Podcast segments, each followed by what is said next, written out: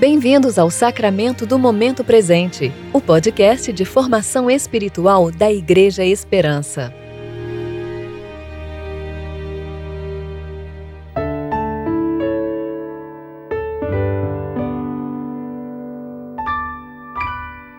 Hoje é 16 de outubro, sábado. Tempo de preparação para o vigésimo domingo após o Pentecostes. À noite, relembro canções alegres consulto minha alma e procuro compreender minha situação. Salmo 77, 6. Eu sou Regis Fontes e vamos meditar hoje em Êxodo, capítulo 31, versos de 1 a 11.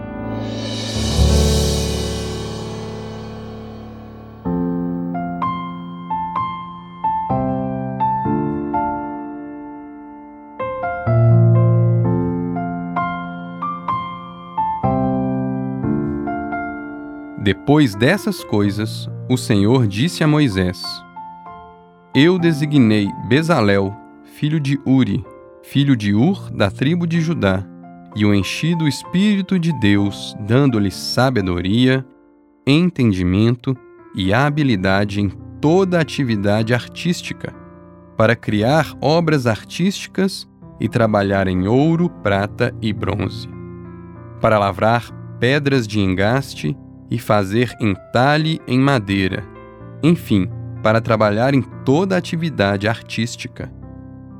E designei a Oliabe, filho de Aizamaque da tribo de Dan, como seu auxiliar, e dei sabedoria ao coração de todos os homens hábeis para fazerem tudo o que tenho ordenado a ti, a saber, a tenda da revelação, a arca do testemunho, o propiciatório que estará sobre ela e todos os utensílios da tenda.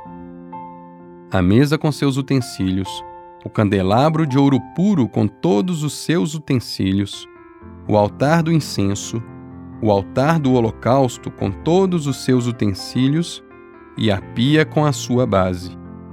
As vestes finamente tecidas, as vestes sagradas de Arão o sacerdote e as de seus filhos, para servirem como sacerdotes, o óleo da unção e o incenso aromático para o lugar santo.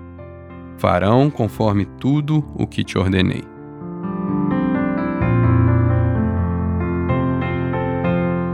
Os israelitas viveram no Egito por 430 anos, a maioria deles como escravos, sujeitos a trabalhos forçados. Sua realidade no Egito era de fabricar tijolos e de construir cidades.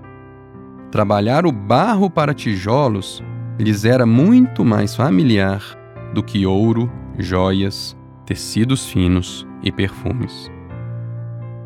Agora, já libertos e no deserto, eles têm diante de si a colossal tarefa de construir o tabernáculo onde o próprio Deus Todo-Poderoso se faria presente.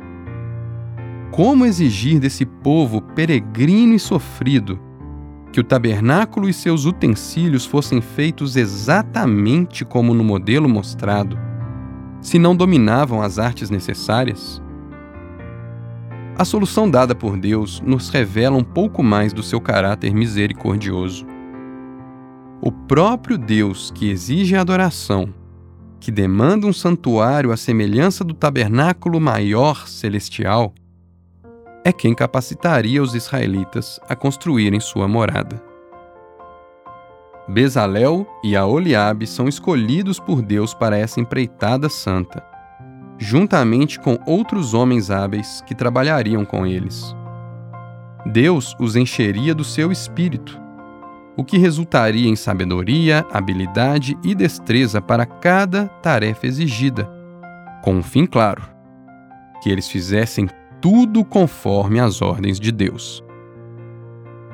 Irmãos, assim como Bezalel e Aoliabe, somos chamados a obedecer a Deus em boas obras, que são um desafio além das nossas capacidades. Obras ainda mais preciosas que ouro e joias são colocadas diante de pessoas cujo barro a que estão acostumadas é o do lamaçal do pecado que nos escravizava. vivemos sob um constante senso de inadequação. Mas assim como aqueles homens, podemos nós também confiar que a capacitação para a obediência virá.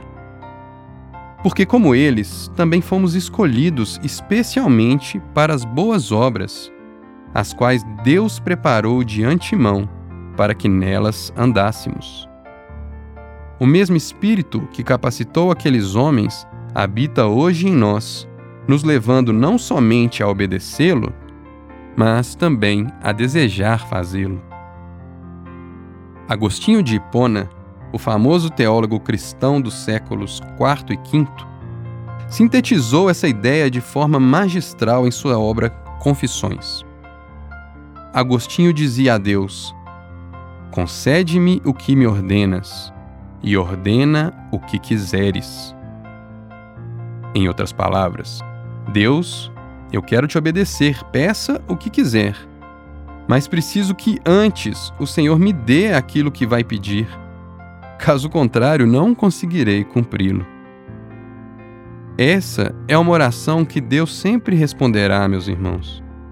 Que estejamos conscientes que cada ato de obediência nosso tem em Deus sua origem e seu autor maravilhosa graça, que nossos corações sejam cheios de gratidão e de desejo por uma obediência cada vez mais perfeita. Amém.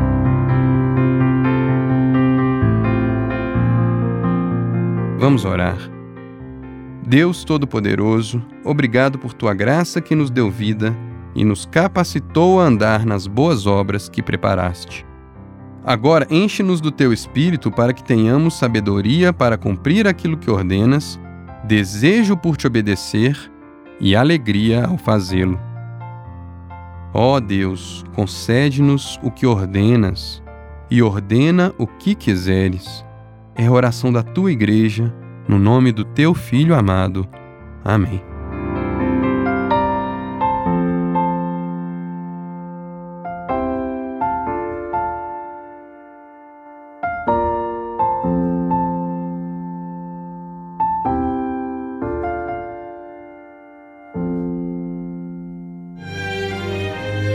Você ouviu o Sacramento do Momento Presente, o podcast da Igreja Esperança.